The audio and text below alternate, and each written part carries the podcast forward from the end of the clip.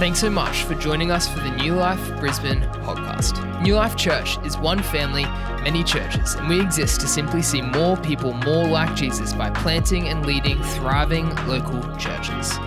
In a world that is dominated by narratives of fear, anxiety, and worry, what does it mean that joy is not dependent on outward circumstances, but on the inner state of one's heart? You've joined us in our series, Philippians, where we are exploring what Paul meant when he wrote to have joy in everything and the importance of living in unity among believers for the sake of the gospel. We pray that this message is a blessing. We're in week two of our six-week journey in the book of Philippians. Now, to just give you some context, I don't know if this happened last week, I might be stepping on toes here. But the book of Philippians is it's actually a letter in the New Testament. It's written by Paul the Apostle to the church in Philippi. And if you look at the screen, you'll actually see a map. You'll see right down in the bottom right-hand corner, that's Jerusalem. You come up through Syria on the right hand there. You come into Asia Minor, which is now modern-day Turkey.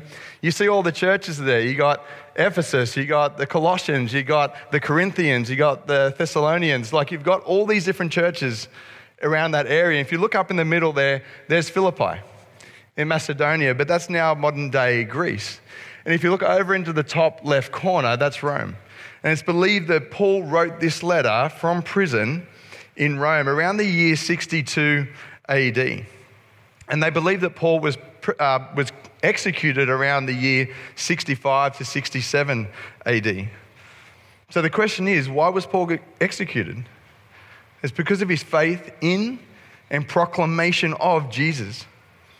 N T Wright says, who is a uh, New Testament scholar very much into Paul, he says, Paul was killed for his faith in Christ, for his commitment to the gospel, and for his loyalty to the kingdom of God over and against the kingdoms of this world.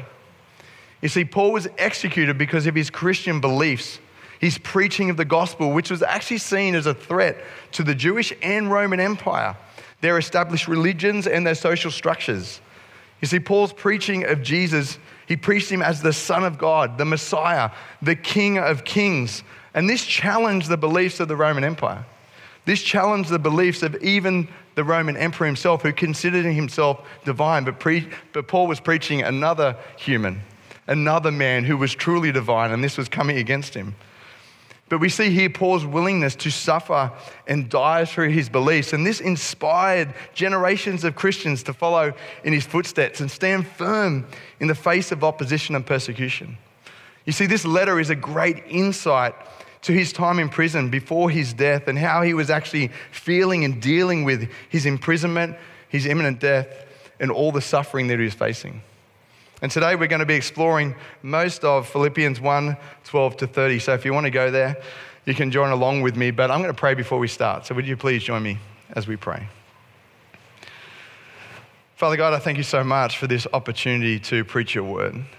Lord, I just thank you for people like Paul, saints across history that have been persecuted for their faith, but they held on to something, the power and the message of the gospel. Lord, I pray that you would help me preach this message with truth, with grace, and with love, that in the end, God, they wouldn't look to me, they'd only look to you, the one who brings life, and life in all its fullness. In Jesus' name we pray.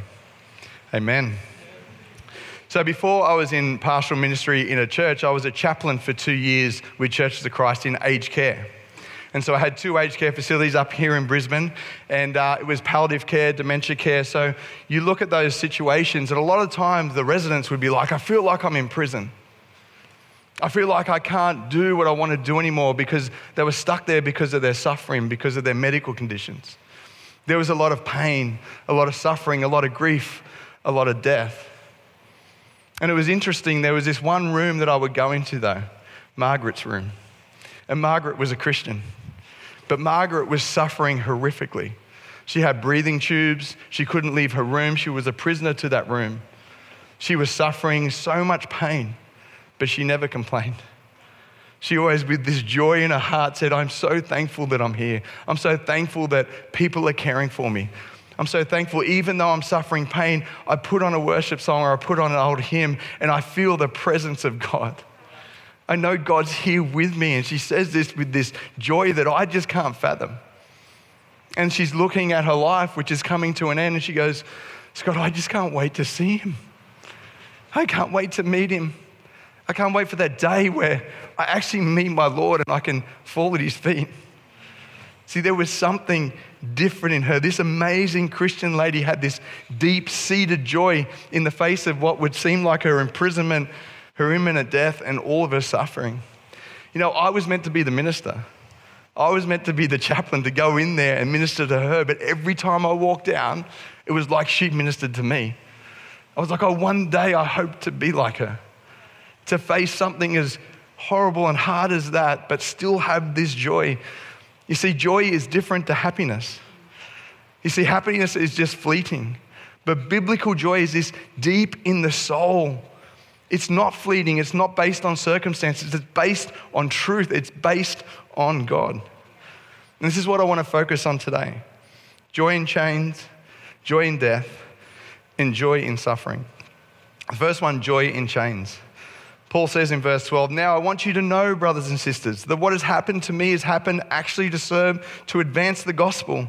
As a result, it has become clear throughout the whole palace guard and to everyone else that my, I am in chains for Christ. And because of my chains, most of my brothers and sisters have become confident in the Lord and dare all the more to proclaim the gospel without fear.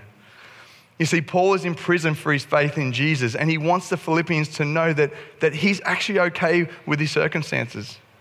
Even though he's in this horrible situation, his heart is to encourage the church. He's there. All he wants to do is say, hey, it's okay. Imagine.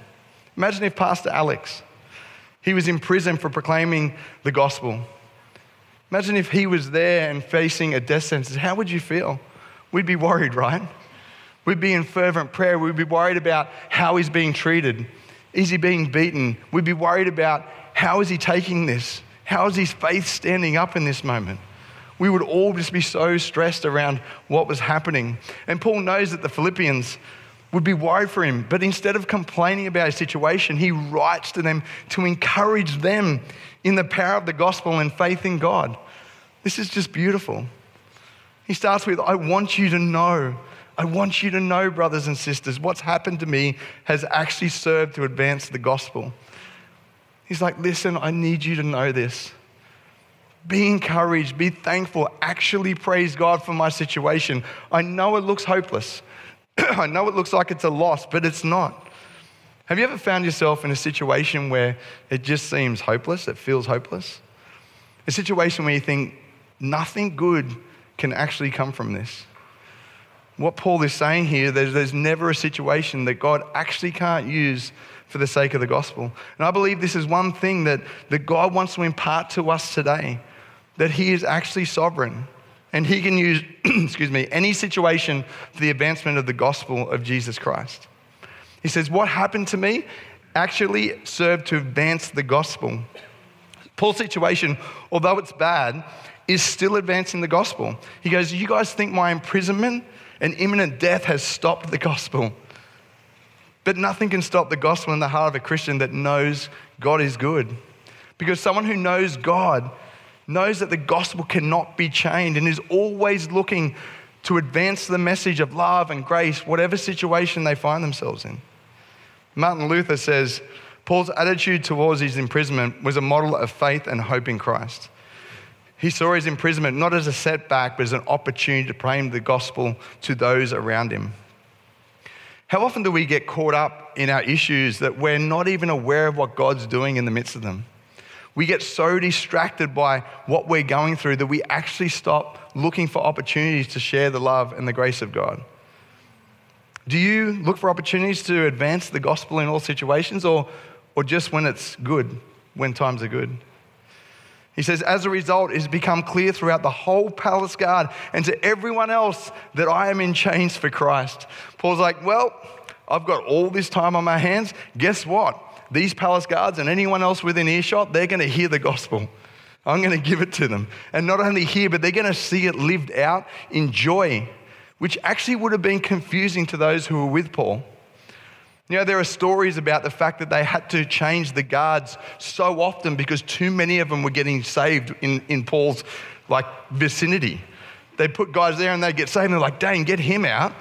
And so they had to start rotating more regularly to stop people getting saved because Paul's like, if you're standing there, I'm going to tell you about Jesus. And just like Margaret in that aged care touched me so deeply with her faith and joy, the guards and others with Paul would have been shocked that Paul had such faith and deep-seated joy in the Lord, which totally contradicted his situation. You see, Paul took every opportunity, even this horrible one, to preach the gospel with words and action, and God worked through it. I don't think we understand how powerful this is. It's not like today.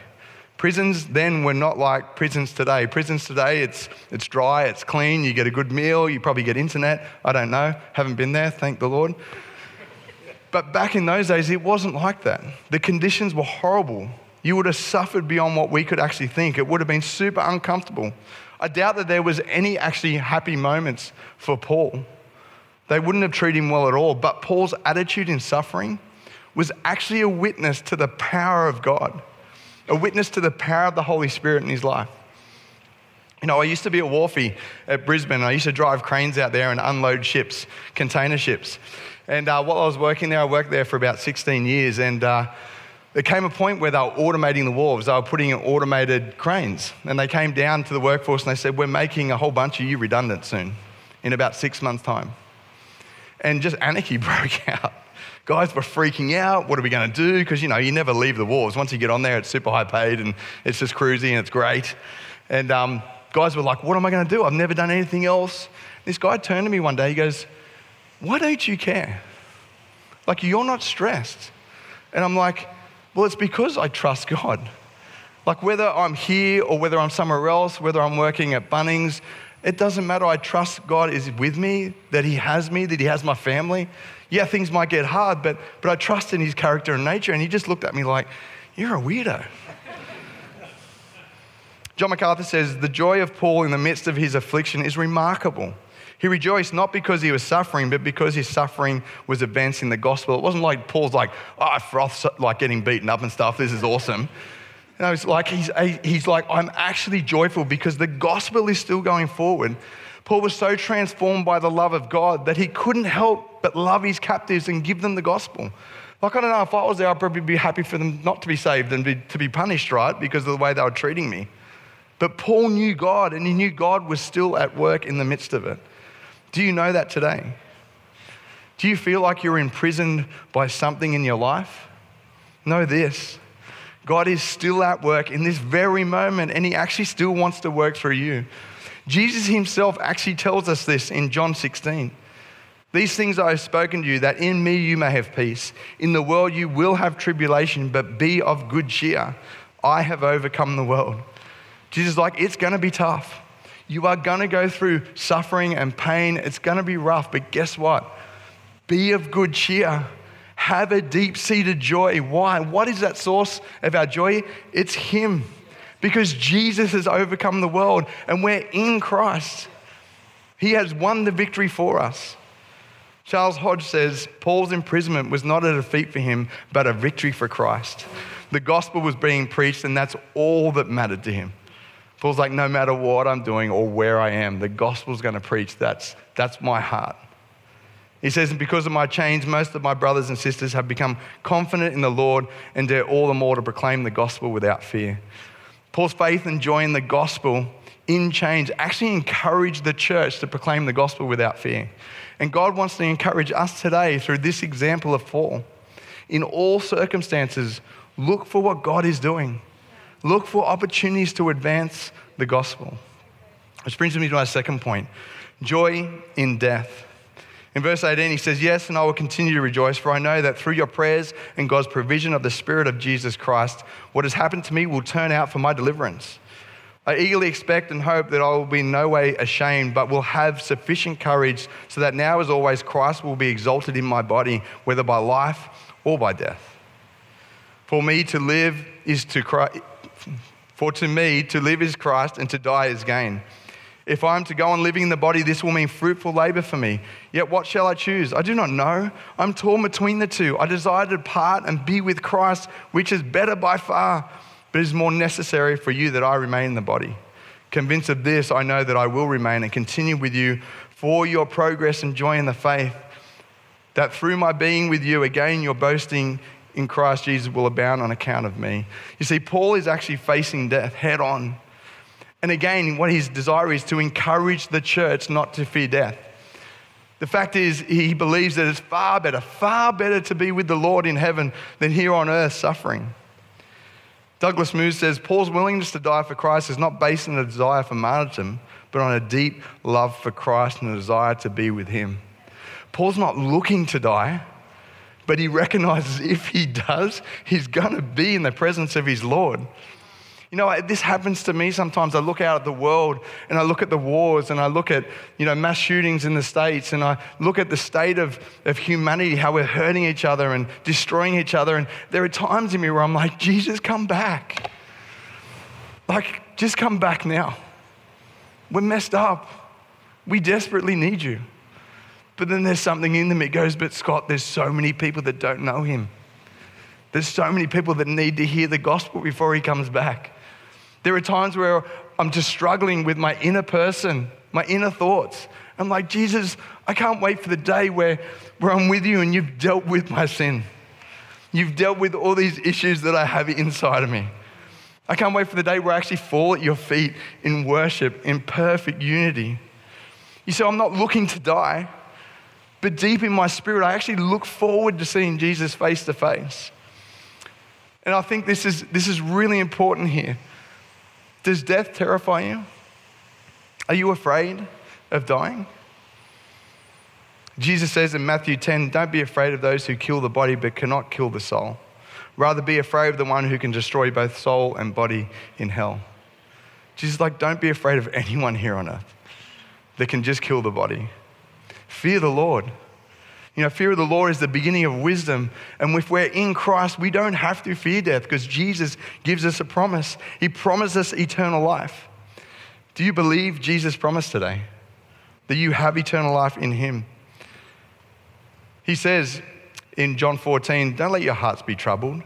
You believe in God, believe also in me. My Father's house has many rooms. If that were not so, would I have not told you that I'm going there to prepare a place for you? If I go and prepare a place for you, I'll come back and take you to be with me, that you also may be where I am. Here is a promise from Jesus that he has a place for us. In his, in his Father's house, there are many rooms. And he goes to prepare a room for you, those who are in Christ. Paul was so keen on this day that he would actually spend eternity in God's presence.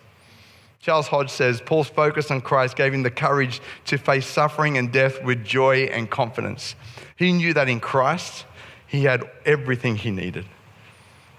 But not only that, not only did he not fear death, but he also knew he had a mission, a really important mission, and was willing to continue to suffer for that mission.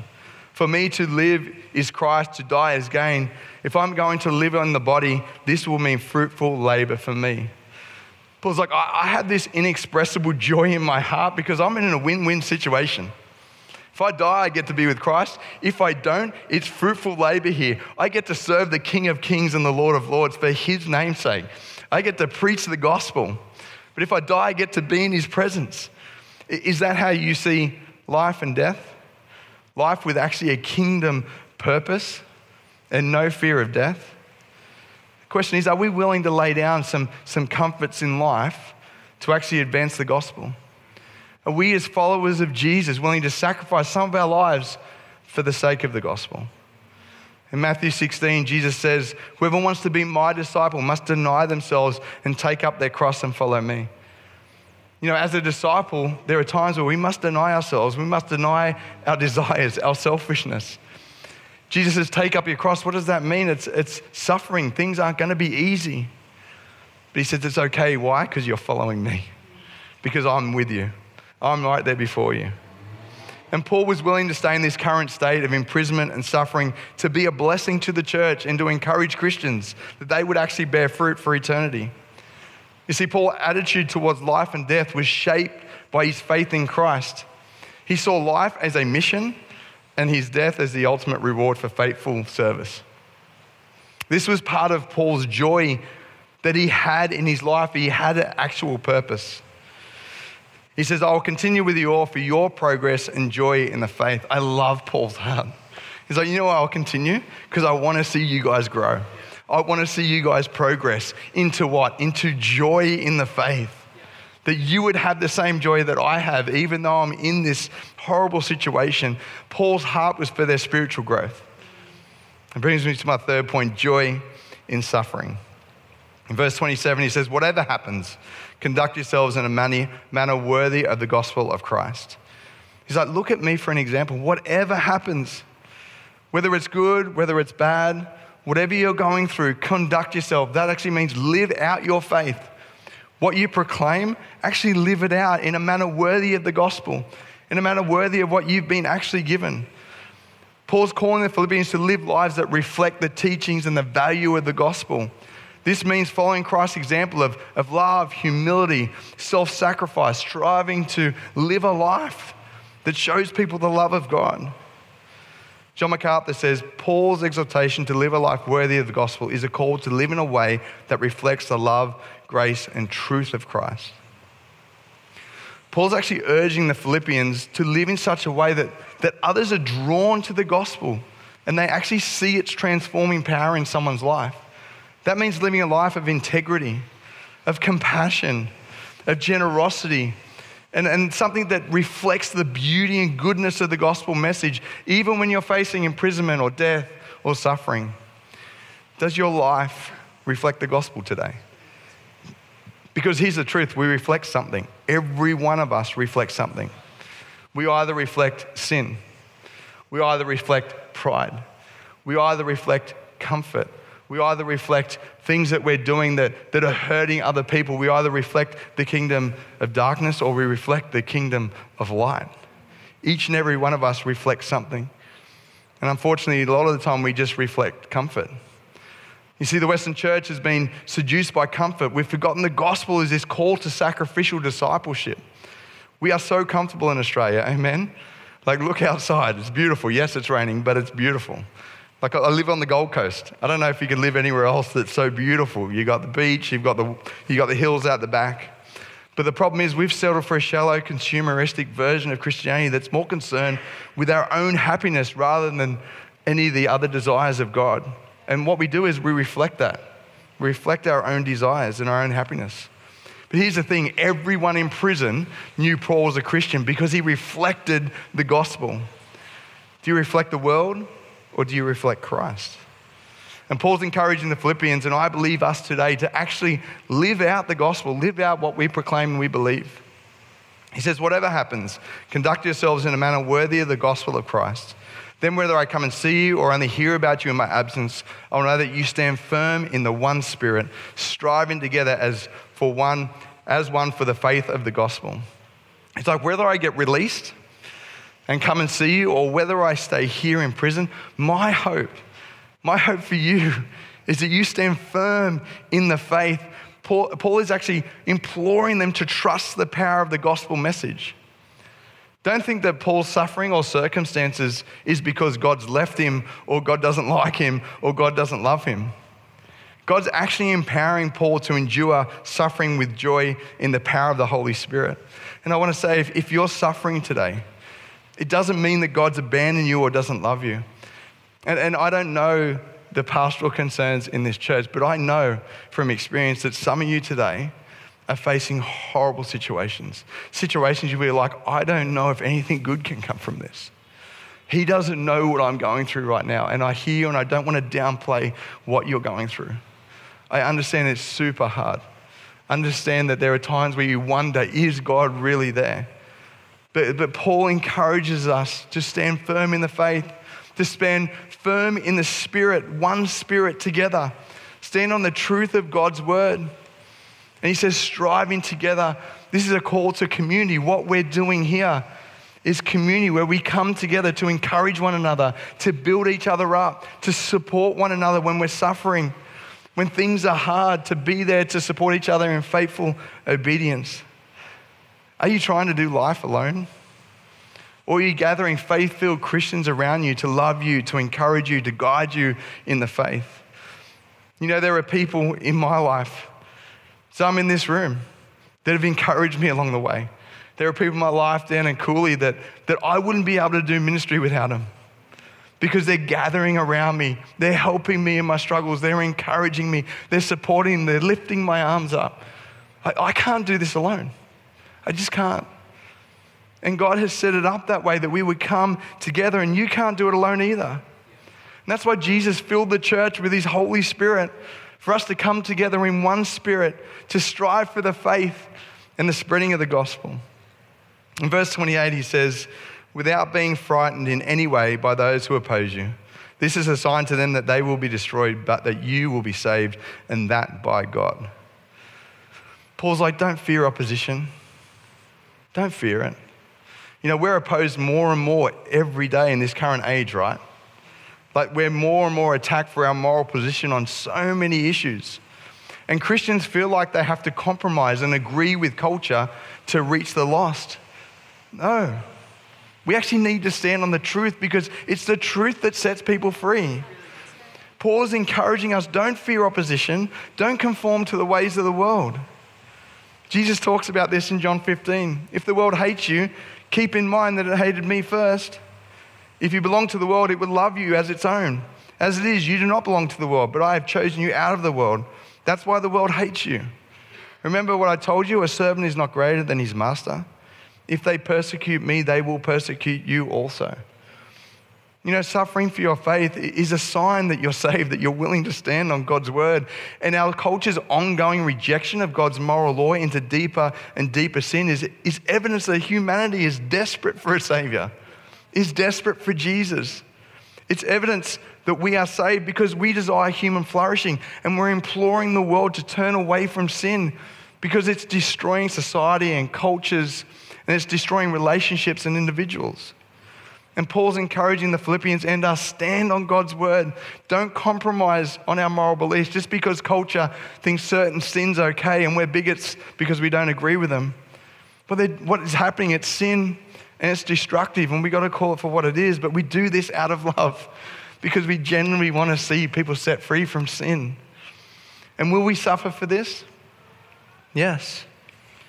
Douglas Moo says, suffering for Christ is not something to be feared, but something to be embraced. It is an opportunity to grow in faith and to experience the power of Christ's resurrection.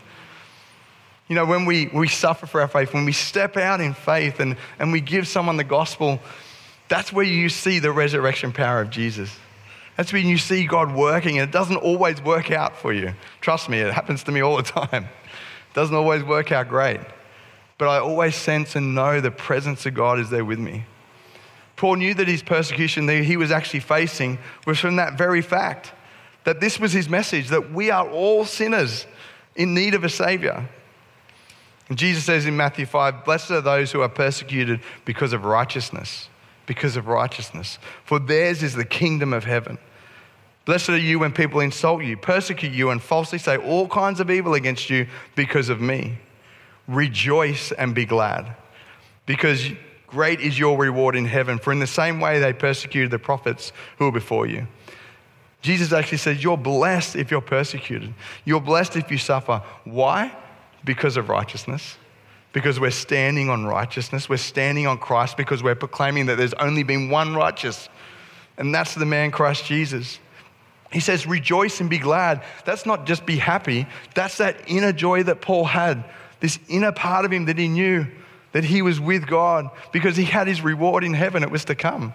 You see, Paul fully understood, but not only understood, he actually believed. And that's why he had joy in chains, joy in death, and joy in suffering. Aaron, do you want to come up? So Paul finishes with verse twenty-nine.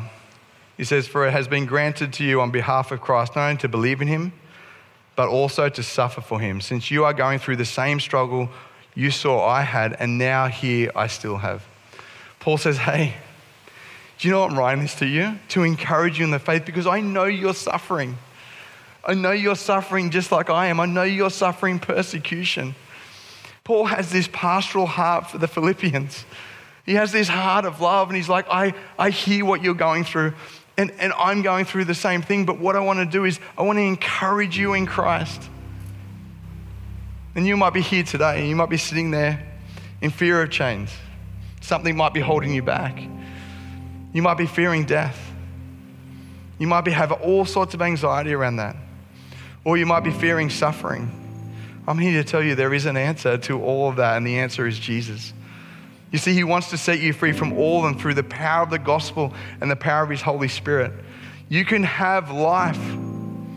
You can have a life that no matter what Satan or what circumstances throw at you, you'll have a deep-seated joy in your heart, a trust and a hope in the living God, and he will carry you through it all. How? Through repentance and faith in Jesus, by the indwelling of the Holy Spirit. This is the very reason why Jesus came, because sin separated us from God. He said, I'm not just going to sit up here and do nothing about that. I'm going to step off my throne out of love. I'm going to take on human flesh. I'm going to take the sin of the world and I'm going to take it to the cross and I'm going to nail it there. And then I'm going to bury it in the grave. And three days later, I'm going to rise again in victory over Satan, sin and death for anyone who believes. Anyone who puts their faith and trust in me, repents of their sin, I will bring them life and life to the full. This is why Jesus came, to bring us life, that we could face all of these things in life with a joy that people can't see but they will experience. So what's the lesson from this text today? Paul encourages the church and he encourages us that you can't chain the gospel. There's no situation that can chain the gospel, the hand of God. And death is not to be feared. It's actually a reward for us Christians that we will see him face to face one day. And we will be fully restored. But also that we actually have a kingdom purpose in life. This is why we desire to continue on living, to spread the love and the generosity and the grace of God. It teaches us that suffering is real, but it actually transforms us into the likeness of Christ who actually suffered for us. And that in all circumstances, in all circumstances, we can have a deep-seated joy grounded in the love of God and the power of the gospel. Romans one sixteen says, for I'm not ashamed of the gospel, but it is the power of God that brings salvation to everyone who believes. It's the power of God. Paul's imploring you and me, live a life worthy of the gospel that you have freely received. Would you join me in prayer? Father God, I just thank you for people like Paul and others over the last two thousand years that have stood firm on the faith of Jesus Christ. They've stood firm on the gospel, even in the face of persecution, God, even in the face of death. Lord, I pray that we would fall so in love with you, so in love with the gospel, that we could not help but share it, no matter what we face. God, I pray for myself that I would be like Margaret, that going through pain, suffering, imminent death, nothing else comes out but Jesus. Nothing else comes out but hope. Nothing else comes out but love. Lord, that they would actually see that and want to turn to you and put their faith and trust in you. And Lord, I pray for those people who are here today that I know, Lord, that they are struggling, that they're finding it really difficult to, to deal with the issues of life. Lord, I pray that you would just touch them with your Holy Spirit, even in this moment. That you would say, I see you suffering. I love you. I'm there with you. Lord, I pray that they would just sense and know your presence. Lord, that you would strengthen them to endure. But Lord, that they would be able to look back on these moments and actually see your hand at work in their lives and through their lives, that they would glorify you, God. And you might be sitting here in this moment of prayer and you're frightened of all those things and you've never actually put your faith and trust in Jesus. And I want to give you an opportunity to, to do that today. God is here. His desire is for you. He wants to give you a life and a life to the full. He wants to give you eternal life. He wants to take away your sins. That's why he came, out of act of love for you. So I'd like if you could just be bold enough just to raise your hand, because I would just love to pray for you in this moment. So if you can raise your hand now.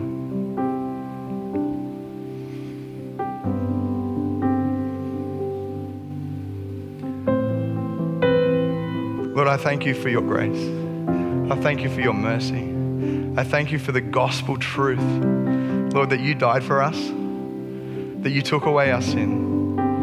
And Lord, if we repent of our sin, and put our faith and trust in you, you promised to give us eternal life. Lord, I pray that your Holy Spirit would come and just fill all those people that call you Lord and Savior today, that we would be light in the darkness, that we would be hope where it seems hopeless, that we would be able to love like you love.